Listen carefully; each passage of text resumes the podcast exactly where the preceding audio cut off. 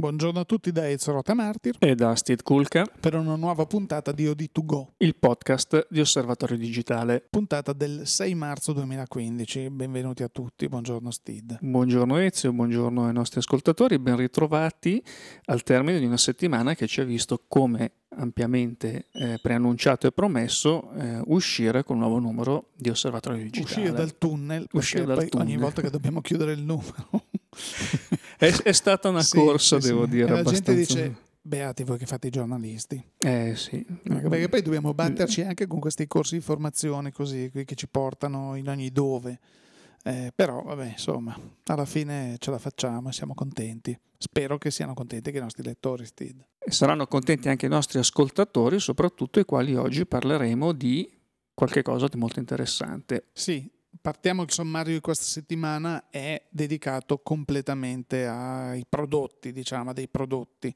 Quindi che un po' non ne parliamo così approfonditamente perché abbiamo l'altra volta avevamo l'ospite, poi abbiamo parlato del numero di osservatorio, così invece questa settimana il, il podcast è dedicato prevalentemente a dei nuovi prodotti, quindi andiamo a vedere quali sono riallacciandoci sti dal numero di osservatorio digitale che l'altra volta avevano detto ah sorpresa sorpresa quale sarà il problema così e eh, c'è stato effettivamente un annuncio molto importante che è, è stato dato così l'annuncio a livello mondiale di questo nuovo prodotto in concomitanza con l'uscita di osservatorio digitale. Che le due cose fossero collegate. Ma che le due cose fossero collegate, ma forse sì. Era voluto. Ecco, eh, e stiamo parlando appunto di questo del test di questo mese che riguarda una, un illuminatore, o meglio una serie di un kit di illuminazione della Profoto, leader mondiale di questo tipo di accessori, eh, che si chiama B2.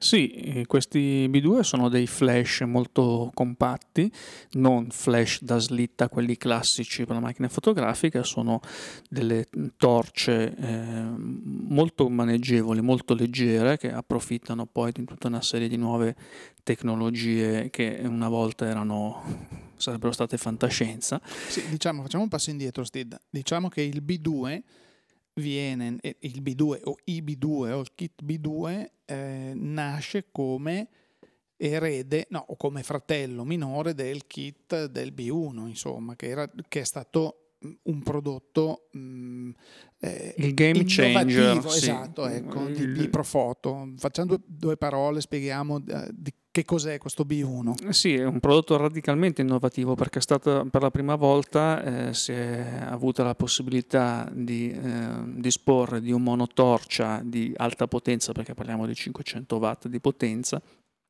totalmente portatile. Il B1 è un signore abbastanza mm, corpulento, corpulento con la sua brava batteria eh, integrata, quindi non ha bisogno di cavi, non ha bisogno di nulla che mm. tu puoi posizionare. Si posiziona vuoi. tranquillamente su uno stativo piuttosto che si può anche tenere in mano, tanto è un peso molto relativo e eh, permette di andare a scattare in location ovunque portandosi dietro una potenza luminosa direi abbastanza importante. importante. Perché di solito, diciamo, allora chi non si ricorda eh, un anno fa, un anno e mezzo fa, quando è stato introdotto il B1, c'era questa pubblicità della Profoto, una delle immagini che avevano proposto erano in questa cava di marmo, dove c'era questa ruspa, questa macchina per il movimento terra, che sono abbastanza grosse, che queste foto sembrava piccoline, perché nel, nel cuore della, della, cava, di questa cava di marmo, veniva illuminata con due B1 in maniera incredibile, cioè un'illuminazione che noi vediamo sempre di solito in studio quando hai i generatori, quando hai tutto sotto controllo. Poter portare questo tipo di apparecchiatura e usufruire di questa luce in giro senza bisogno di cavi è stato sì veramente come hai detto tu un game changer nel mercato senza cavi e con ripeto un peso molto relativo perché i generatori che eh, si possono ci sono perché eh, certo, la luce in location certo. si porta da sempre però con dei pesi con degli ingombri anche abbastanza importanti qui invece metti tutto in uno zaino compreso c'era il kit per il B1 due B1 tutto nello zaino te lo metti in spalla vai dove vuoi con gli stativi tac e, e hai addirittura caricabatterie da mm, automobili, quindi volendo eh, e dà, ripeto, molta potenza, quindi è senz'altro uno strumento importante che permette di fare molto. Eh, il B2 ehm, non sostituisce il B1, è un complemento, come abbiamo ampiamente detto anche nel, nel nostro test.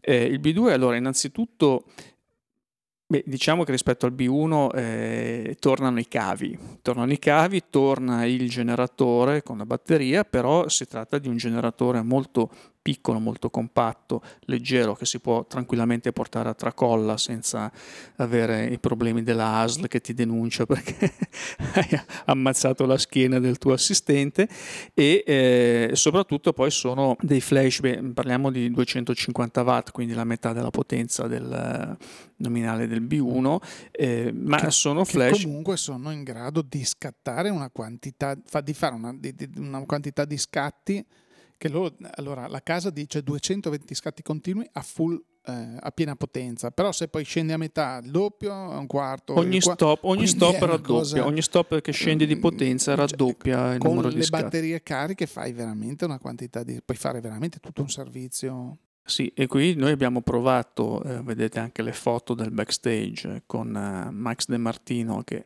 oltretutto è una nuova firma di Osservatorio Digitale come avevamo eh, anticipato. Sì. Eh, potete vedere nelle foto del backstage che questo eh, generatore a un certo punto è stato tranquillamente appeso su uno stativo, quindi certo. stativo tra l'altro anche piccolino e leggero perché mh, le, le, teste in sé, queste torce sono leggere, non richiedono degli stativi particolarmente... No, possono essere benissimo anche tenuti in mano. Eh, perché... Si possono tenere in mano, addirittura si possono anche, per chi volesse, OBS ci sono delle staffe che si possono montare sul corpo della macchina fotografica e quindi qui si torna ad avere il flash on camera. Chiaramente, esatto, chiaramente il vero valore di queste luci è quello di averle al di fuori della macchina fotografica, certo. lontane, posizionate strategicamente sì, sulla scena. Sono delle luci che rispetto, sì, si chiamano flash, però hanno tutta una serie di eh, attu che i flash tradizionali non hanno, la luce pilota, la possibilità di controllare veramente qualsiasi eh, parametro di, di, di, questa luce, per cui mm, ci puoi lavorare tanto, anche il, la, la, il corpo centrale, diciamo, quello che pilota, la parte mm, logica del, del, gruppo dove c'è anche inserita la batteria ti permette di regolare un'infinità di parametri che cioè, veramente poi configurarti la luce come vuoi, ma penso anche a chi scatta in luoghi magari ristretti o anche ai matrimonialisti che sono sempre alla ricerca di una luce di un certo tipo, costante, precisa, che, che possa essere tra l'altro modellata in un, in un certo modo. Questo, questo prodotto ha, è, è, giunto sul mercato Still con una serie di accessori pazzeschi, dai, dai softbox agli, a, sì, tutti i modificatori filtri, di luce. Tutti i modificatori di luce, c'è veramente una cosa, un kit eh, altro che completissimo, diciamo. Sì, anche perché poi non abbiamo detto una cosa importante che il generatore ha due canali, quindi si possono collegare due di questi flash, due di queste teste e ogni canale è indipendente dall'altro, quindi la potenza viene regolata indipendentemente. Questo direi che è essenziale per uno schema multiluce perché magari tu vuoi una luce più potente di un'altra, beh, la luce principale e poi una luce d'accento o eh, per fare degli effetti particolari più debole. E, e sono tra l'altro luci che non solo sono leggere ma sono anche fredde. Quindi questo significa poter utilizzare dei materiali, e questo è uno dei motivi per cui sono anche così leggere, perché sono realizzate in materiale plastico, sono plastiche particolari, ma eh, chiaramente non è più necessario il metallo, il, il pesante metallo, eh, così come anche eh, tu vuoi mettere un modificatore di luce, può essere anche un ombrello, puoi essere molto vicino a un ombrello che non è un ombrello particolarmente ehm, capace di resistere a determinate sollecitazioni perché, termiche, perché sono comunque sì, luci sì, si possono, si possono utilizzare, come abbiamo fatto noi nella prova, anche dei, se tu hai già dei, del tuo materiale, lo, tipo gli ombrelli, appunto li puoi utilizzare perché non, non, c'è nessuna controindicazione, non sei obbligato a dire ho degli ombrelli riflettenti eh, e, e no, devo comprare quelli della Profoto, puoi usare benissimo i tuoi perché non c'è nessun tipo di problema. Anche con la luce pilota, la luce pilota utilizza un LED e quindi, rimane, si può anche tenere in mano senza ustionarsi, certo, certo, è, infatti, la portabilità infatti, rimane infatti. poi anche no, questa. Tra l'altro quando siamo andati, adesso lo possiamo dire, quando siamo andati con Max a fare questi, questo test, eh, una, una parte di questo test, siamo andati in un luogo eh, fuori Milano dove c'è una bellissima villa con un parco incredibile, tra l'altro c'è una giornata con un cielo meraviglioso. E poi Max ha scelto di fare alcune foto in, eh, in un canale, quindi un canale vuoto ovviamente, dove eh, cioè, bisognava scendere nel, nell'argine che era piuttosto scosceso, così. Come dire, ah, sai, aspetta a portarmi giù le luci, così. Invece queste cose che tieni in mano sono leggerissime, non ti muovi anche in ambienti, in ambiti dove eh, di solito sarebbe difficile, cioè dovrebbe essere 10 persone che fanno la catena umana si passano il materiale, invece qua eh, proprio uno in spalla, via, se l'è portato nello zaino non, non, non, hai nessun tipo di problema. Montare, smontare, la, eh, questo è sicuramente favoloso, cioè rispetto a quelli che sono i, gli strumenti fino ad oggi utilizzati tradizionali che ti dovevi portare eh, gli Sherpa per portarti le robe dello studio, oggi ti puoi garantire un'illuminazione perché tra l'altro alcuni scatti contro luce, contro sole, cose molto meravigliosamente. Poi abbiamo addirittura utilizzato eh, Max scattava con la sua XT1, eh, no, in quel caso la X100T, eh, quindi con un suo remote control, perché diciamo il B2 ha la possibilità di usare dei remote per Nikon e Canon. Sì, sono dei remote TTL, questa è la, la, cosa importante perché c'è un remote generico che è giusto dà il segnale di, di accensione e poi ci sono questi due eh, telecomandi TTL per Canon e per Nikon.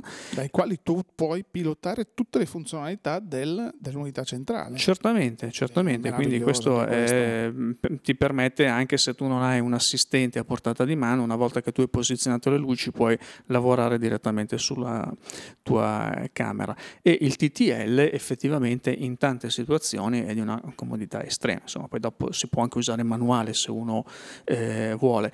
Si può usare, si deve usare in manuale quando come ha fatto Max si utilizza un eh, telecomando a infrarossi perché poi il, il bello di questo sistema che ha anche questa possibilità di rilevare praticamente quasi tutti i comandi agli infrarossi. E, ehm, No, direi che qui siamo di fronte a un'evoluzione molto interessante eh, di una tendenza che si è affermata negli ultimi anni in concomitanza con l'uscita sul mercato a prezzi diciamo abbastanza accessibili eh, di telecomandi per flash dalle funzionalità eh, più che dignitose. Mm, fino ad oggi questo ha riguardato soprattutto i, flash, quelli tradizionali, gli speedlight, quelli da, da, macchina fotografica, ha permesso di tornare a utilizzare dei vecchi speedlight non più adatti a essere innestati sui corpi digitali per un fatto di tensioni sulla slitta del, del flash. E eh, effettivamente questo ha aperto poi tutta una serie di possibilità creative a tantissimi fotografi perché una volta che noi ci siamo comprati la bella macchina fotografica, abbiamo le ottiche che ci piacciono, che vogliamo, poi il passo successivo assolutamente è la luce. E eh, a meno che uno non faccia street, non faccia un certo tipo di fotografia, però laddove tu hai la volontà, la possibilità di controllare la luce del tuo set, e, beh, dopo lì ti si aprono veramente le praterie creative, la, la possibilità di, di ottenere mh, i risultati che vuoi. Beh, dopo metti le gelatine per avere le luci colorate, metti i modificatori, metti, perché poi parlavamo di modificatori di luce, qui ci sono eh, bar door, ci sono gli snoot, ci sono le, le, le griglie a nido d'ape, eh, si, si può mettere veramente di, di tutto per i softbox per avere degli effetti eh, luci più morbide, luci più dure. Mm. E tutto comunque rigorosamente portatile, perché noi abbiamo visto che anche eh, l'Octa, che è questo softbox ottagonale, che di solito è un disastro da montare, cioè devi star lì, metti davanti qui, è veramente facilissimo perché è tutto premontato e poi hai questo anello adattatore da montare sul B2 con eh, già l'indicazione dei colori, perché i vari softbox hanno mh, mm, dei codici colori, così anche chi non ha mai montato un softbox dice eh, cos'è questo coso verde? C'è il, il, il, il, buco, diciamo, col colore verde, dici qua ci metti eh, sì, innesti le stecche, innesti del... le stecche beh, semplicissimo. E quindi finito, tac, tac, monti tutto, metti tutto nel tuo zaino e te ne vai. Meraviglioso.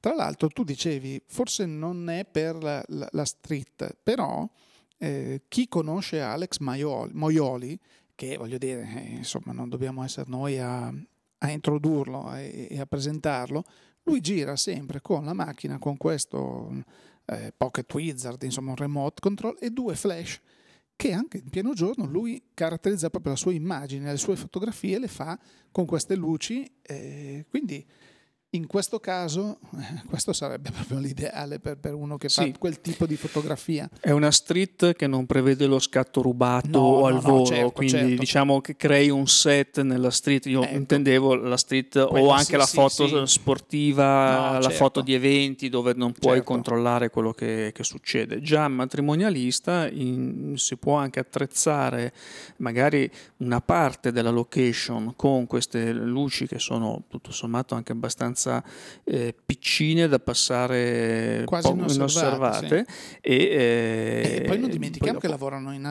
ISP Sync, questi arrivano a un, mil, un, un 8 millesimo di sync, quindi ti permette di usare la luce anche per altro che cose velocissime, nel senso eh, è un tool in più che hai, uno strumento in più che hai. Sì, io credo che, beh, allora, a parte il grosso successo che ha avuto il B1 e c'è stato anche confermato eh, a livello mondiale, prevedo che anche questi B2 mh, ingolosiranno molti fotografi, magari anche quelli che hanno già il B1, tanti che magari il certo, B1 come inte- come non hanno una necessità così spinta come di integrazione, come integrazione. non dimentichiamo che chi ha un B1 con un remote, per esempio, può benissimo pilotare anche il B2, è la stessa cosa, quindi Sì, perché rimane nell'ambito dello stesso sistema, quindi... certo, certo, però anche gli utenti evoluti, perché non dimentichiamoci adesso il prezzo è, è decisamente inferiore a quello del B1 eh, però non si discosta tanto dal fatto, se tu devi comprarti tre speedlight, quelli tosti, sia gli SB di Nikon, sia eh, gli speedlight di, di, si chiamano tutti speedlight, vabbè, così, gli EX, quelli di Canon, eh, non costano, non è che proprio vai lì e te li regalano, perché sei intorno a 600 euro l'uno. Eh, cominci a comprarne due o tre Qui un, uh, un, B2 ha una potenza equivalente a quella di un 3-4 speedlight ecco, tranquillamente. Primo, seconda cosa, hai dei controlli che è vero che gli speedlights modernissimi possono fare un sacco di cose, però è sempre un on, on camera flash oppure lo puoi anche distaccare per l'amor di Dio, però se cominci a averne due o tre e qui ti avvicini di molto ai costi di, di, di un sistema di illuminazione così e qui hai veramente una potenza di fuoco che Sai, gli spillight anche con queste cacchio di batterie perché dopo un po' tu stai scattando e eh, passami quattro stilo AA perché se le sono succhiate perché comunque poi non hai più la cosa bellissima che mi è piaciuta è che non hai più clic clic clic, clic che si ricarica il flash e dice oh mamma mia devi aspettare qui non aspetti mai no, i tempi di ricarica sono veramente nulli. nulli. addirittura a bassa potenza se non ricordo male si arrivano a fare 20 lampeggi al secondo sì, quindi, quindi cioè, siamo a dei livelli pazzeschi è uno strumento veramente è uno strumento un professionale ecco diciamo speedlight però eh, che schiaccia sì. l'occhio secondo me anche appunto agli utenti evoluti e semi pro perché non è poi una cosa che dici, beh, sai, costa 10.000 euro, vabbè, me lo dimentico. Siamo in una fascia di prezzo dove l'utente evoluto che comincia, ripeto, ad avere due o tre flash importanti, eh, comincia a metterci il remote, comincia a metterci un po' di cose, eh, senza la versatilità, perché poi sui flash non è, sì, puoi costruirti, li vedi quei softbox piccolini, così, ma la versatilità di questi prodotti non ce li hai, non hai le bar door, non hai non hai la versatilità, ripeto, di, di, di un sistema studiato come questo. continuiamo con i prodotti invece eh, che sono di altra natura questa settimana. E il, così, il, l'attore protagonista è Nikon questa volta che ha aspettato che tutti gli altri poi facessero così, ha presentato questo, ha presentato quello, tac, arriva lei con due prodotti eh, di fascia, diciamo, mh, amatoriale e semi-pro, con due macchine nuove STID. Una è una Bridge e l'altra è una uh, Reflex sì, una, una, reflex che rappresenta la nuova top di gamma per quanto riguarda il formato di X, che è la PSC eh, di Nikon, la Nikon D7002 un ammodernamento diciamo della 7100 soprattutto per quanto riguarda eh, il sistema autofocus che eh, viene mutuato dalle, dai corpi professionali, dai modelli professionali e eh, questa maggiore sensibilità perché arriva con ISO nativi a 25600 per una macchina ancora più veloce anche eh, proprio come prestazioni in, eh, in, tutti i suoi aspetti.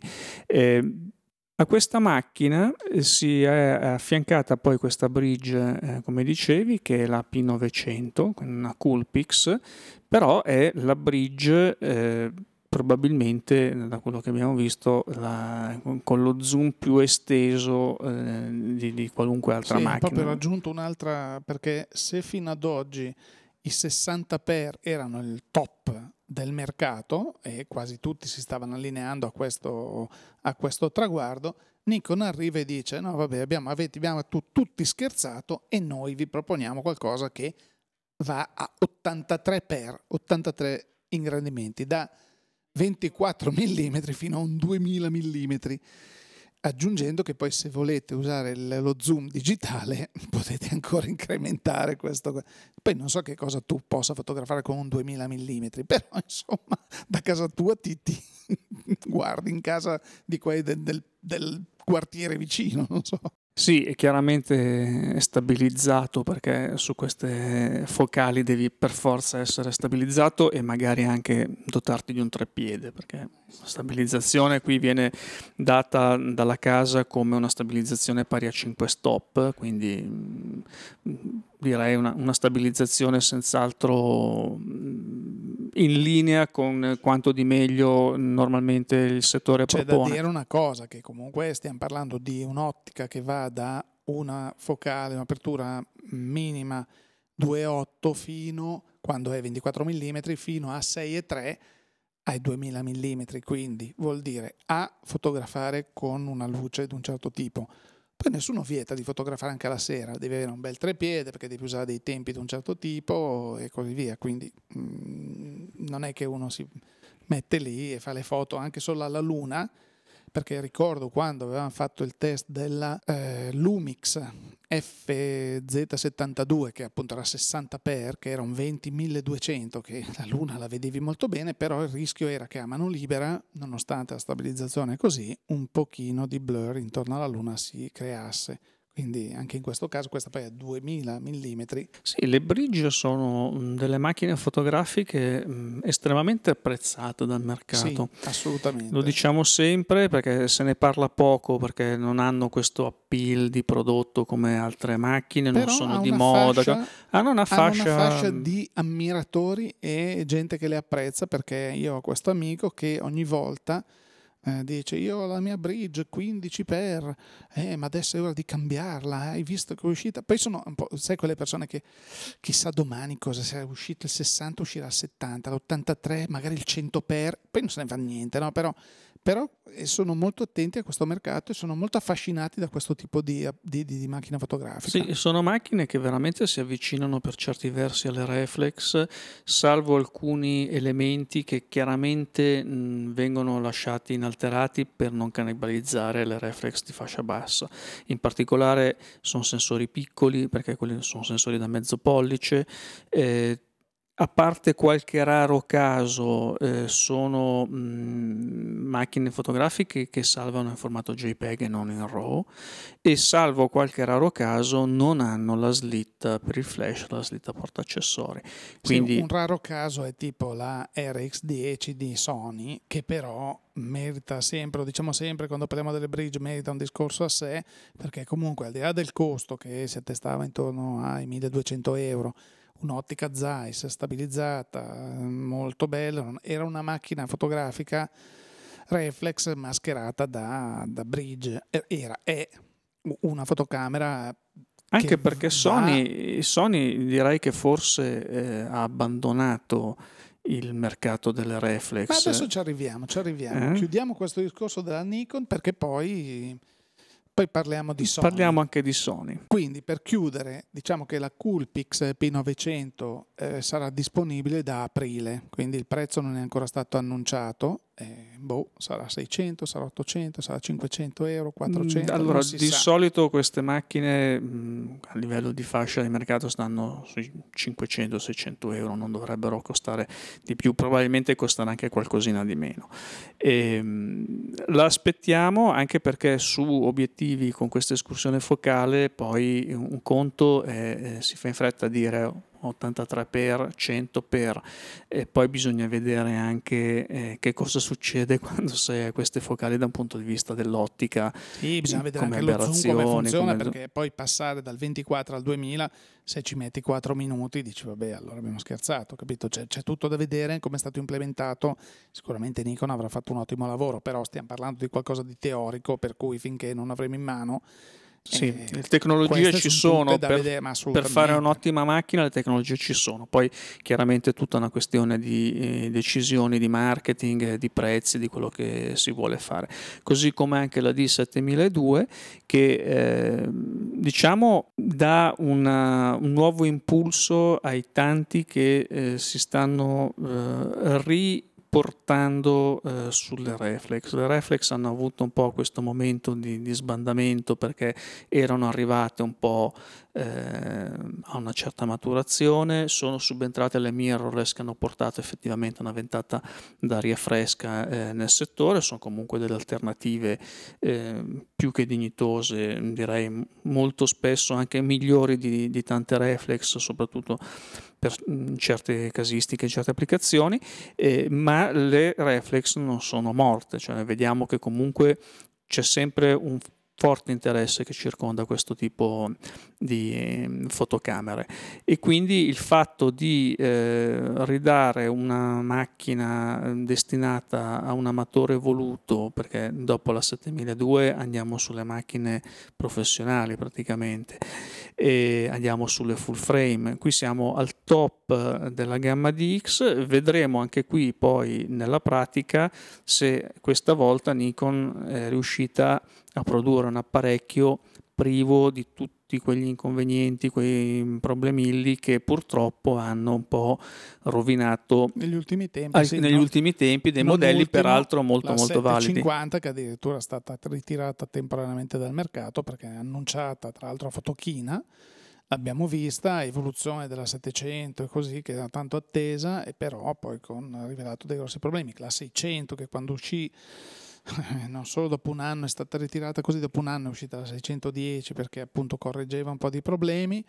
e insomma Nikon eh, in questo caso invece sulle DX diciamo che sembra più un turnover già scritto perché la serie 3000, la serie 5000, la serie 7000 che sono le DX di varia fascia eh, periodicamente subiscono un piccolo ritocco e quindi anche un ritocco di numero, no? perché c'era 3000, 3002, 3100, 3002, 3003, 5000, 5000, eh, piattaforme sperimentate. Piattaforme che sono sperimentate, quindi probabilmente la 7002 rientra in un programma di aggiornamento della serie 7000, 7000, 7100, 7002, quindi ci sarà una 7003 che ne so nel futuro e via così. Queste dovrebbero essere, soffrire un po' meno di questo tipo di eh, come dire, mm, peccato di gioventù, ecco, chiamiamolo così. Comunque, va bene. Chiuso il discorso Nikon, andiamo a vedere cosa c'è ancora. Abbiamo accennato a Sony, Ezio, perché in settimana Sony ha annunciato eh, una serie di nuovi obiettivi destinati alle mirrorless full frame con attacco E. Ecco qui stavamo aprendo un discorso, eh, stavi, stavi, iniziando un discorso, poi ti ho fermato perché eh, già lo scorso, se non vado errato, settembre-ottobre, quando ci fu la presentazione, l'ampliamento della gamma dell'Alpha 7 eh, e poi arrivò anche l'Alpha 7 Mark II. Così io ricordo che chiesi in occasione di questa presentazione a eh, Product Manager Sony, ma le reflex, eh, queste poi verranno sostituite in toto, non c'è più sviluppo. No, no, no, no, le macchine rimangono, però era una serie, a me è sembrato una serie qui io dico qui lo nego, no? Tant'è che da allora non è più stato annunciato niente. E non è stato annunciato niente al CES, non è stato annunciato niente al, foto, al CP Plus a Yokohama e difficilmente ci sarà qualche annuncio adesso al Photographer Show a Birmingham, quindi che non è una fiera per gli annunci.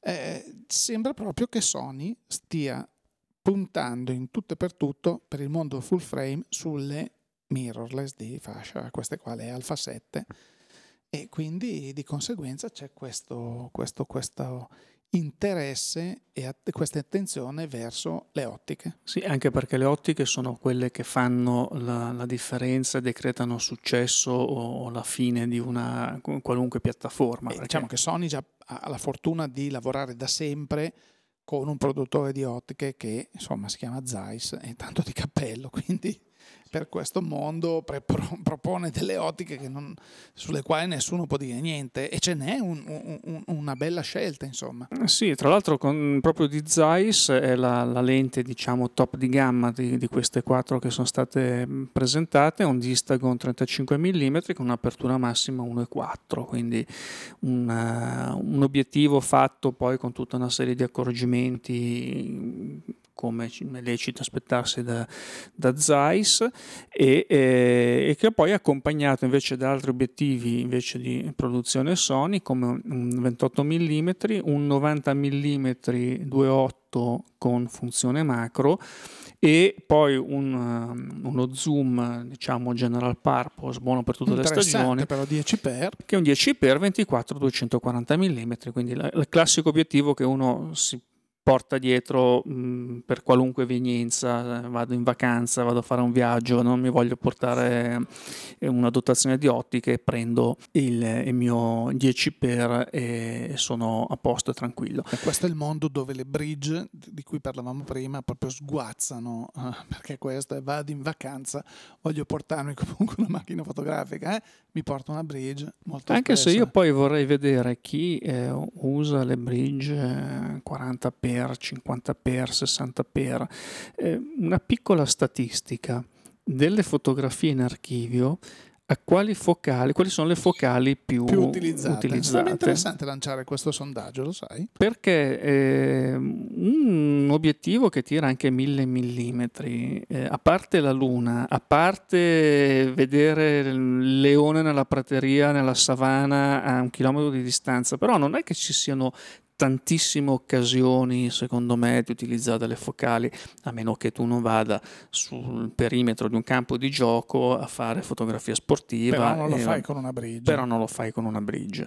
Oddio, non è detto perché magari a livello amatoriale, a livello sì, non... però lo fai dalla tribuna, ecco, se vuoi vedere il tuo, il tuo beniamino, lo vuoi inquadrare in viso e così magari però devi avere dei tempi di un certo, deve avere dei tempi certo anche perché poi diciamo che le bridge rispetto a, ad altre macchine hanno anche dei mirini che sono un pochino più piccoli quindi non è poi così eh, facilissimo inquadrare un soggetto in movimento a una, a una focale così lunga. No se no sarebbero istantaneamente degli sciocchi quei fotografi a bordo campo che si portano questi tele giganteschi con dei pesi e però fotografano apertura magari 284 da una, da una porta all'altra e fotografano con precisione l'azione del gol, eh, insomma, e se sono mica stupidi, nel senso che... E poi niente, Sony, eh, oltre a questi obiettivi, vale la pena anche citare dei convertitori, convertitori super grandangolari e fish che sono stati mh, proposti sia per le full frame che per le APS-C e anche questi sono diciamo delle beh, che poi funzionano con una serie di obiettivi chiaramente non sono quindi sono delle cioè- ottiche adattatori sono degli adattatori che tu aggiungi vai ad aggiungere al tuo obiettivo e ad esempio se è un, che ne so, un 35 mm te lo rendono un pochino più grandangolare questo è il concetto. Sì, per esempio, eh, uno di questi adattatori prende un, eh, il 16 mm Pancake 2.8 di Sony e lo porta a 12 mm, mantenendo il campo di 180 gradi. Chiaramente c'è una piccola penalità in termini di luminosità, perché ogni volta che tu aggiungi qualcosa, eh, chiaramente il, il vetro assorbe, eh, chiaro ti porta via Diciamo un po' che di luce. ecco, per chi non, non- non avesse mai avuto modo di vedere questo tipo di ottiche, agiscono esattamente al contrario dei duplicatori di focale o dei moltiplicatori che vanno messi tra il corpo macchina e l'obiettivo. Invece questi vanno messi davanti all'obiettivo, quindi eh, aumentano la forza eh, grandangolare, diciamo, del- dell'ottica che si sta utilizzando. Sì, arrivando fino all'effetto del fish, per, per esempio nel campo delle full frame eh, c'è questo ehm, convertitore che arriva a 16 mm, quindi con l'effetto fish, eh, che è un effetto un po' particolare, c'è chi piace, chi non piace, c'è chi piace per un po', poi si stufa, dipende anche come è implementato il fish, perché poi da un punto di vista ottico ci sono diverse tipologie di fish e vabbè, qui non apriamo un... un'altra- non questo- apriamo quella porta. Ecco, però diciamo che anche questo, visto che ehm, i convertitori non sono tipicamente l'accessorio ottico che mm, viene venduto come il pane, quindi il fatto che un produttore si metta a proporre dei converter mm, così specifici come questi eh, è proprio l'ennesima conferma del fatto che eh, è un produttore che punta a lungo termine su questo tipo di- di- di prodotti di piattaforme. Insomma, qui con tutte queste novità di prodotto, Ezio, anche questa settimana abbiamo fatto la nostra mezz'ora abbondante di, di podcast. Ci Sì, I sarebbero nostri anche. ascoltatori non restano mai delusi, non è che dicono porco cane questa settimana Non succede solo mai per niente. 18 minuti, non accadrà mai, a meno che venga qualcuno. Beh, è segno di un mercato, di un settore in costante fermento. Quindi Beh, ce n'è sempre, ce n'è sempre, ce n'è sempre una, sì, ecco. sì, sì, sì. E ce n'è sempre una e ci sono sempre anche altri appuntamenti che noi vi ricordiamo al termine di ogni puntata, che sono, beh, a parte il nuovo numero di Osservatorio Digitale e per tutte le notizie invece eh, seguite Fotoguida, www.fotoguida.it, dove trovate anche che cosa, Ezio? Il comparatore, Il fammi comparatore. indovinare. il comparatore tecnico, eh, nel quale potete eh, consultare e confrontare le caratteristiche tecniche di tutte le fotocamere che volete. Vi ricordiamo poi www.oditravel.it, il nostro sito dedicato ai viaggi fotografici e poi le nostre pagine Facebook che sono Ezio ce li ricordi tu. C'è la pagina di Osservatorio Digitale dove, tra l'altro non lo diciamo mai, potete iscrivervi alla nostra newsletter. Così la newsletter poi eh, rimanete sempre eh, aggiornati su quanto accade nel mondo di Osservatorio Digitale. Promettiamo, e chi la riceve lo sa, non siamo degli spammer, quindi la newsletter vi arriva una volta al mese con eh, la notizia fondamentalmente che è uscito Osservatorio con, così con le novità, così non vi può sfuggire mai. Ma sarà uscito Osservatorio? Sì, eccolo. Quindi questa è una, una- una cosa di cui non abbiamo mai parlato che è presente sulla pagina di OD eh, su Facebook. Poi c'è la pagina di Fotoguida, poi c'è la pagina di OD3D che è dedicata ed è sempre, si sta incrementando sempre di più, c'è sempre più interesse su questa pagina appunto che parla di fotografia 3D e eh, di mh, stereogrammi e poi la pagina di OD Travel, anche quella, per giungere al nostro podcast Oh, settimanale benissimo. On to go che per questa settimana termina qui e vi dà appuntamento a venerdì 13 marzo. Di nuovo. Attenzione, di nuovo anche questo mese venerdì 13 cade di venerdì, come si dice, e quindi da Steve Kulka e da Ezio Rotamartir grazie per l'ascolto. e a risentirci.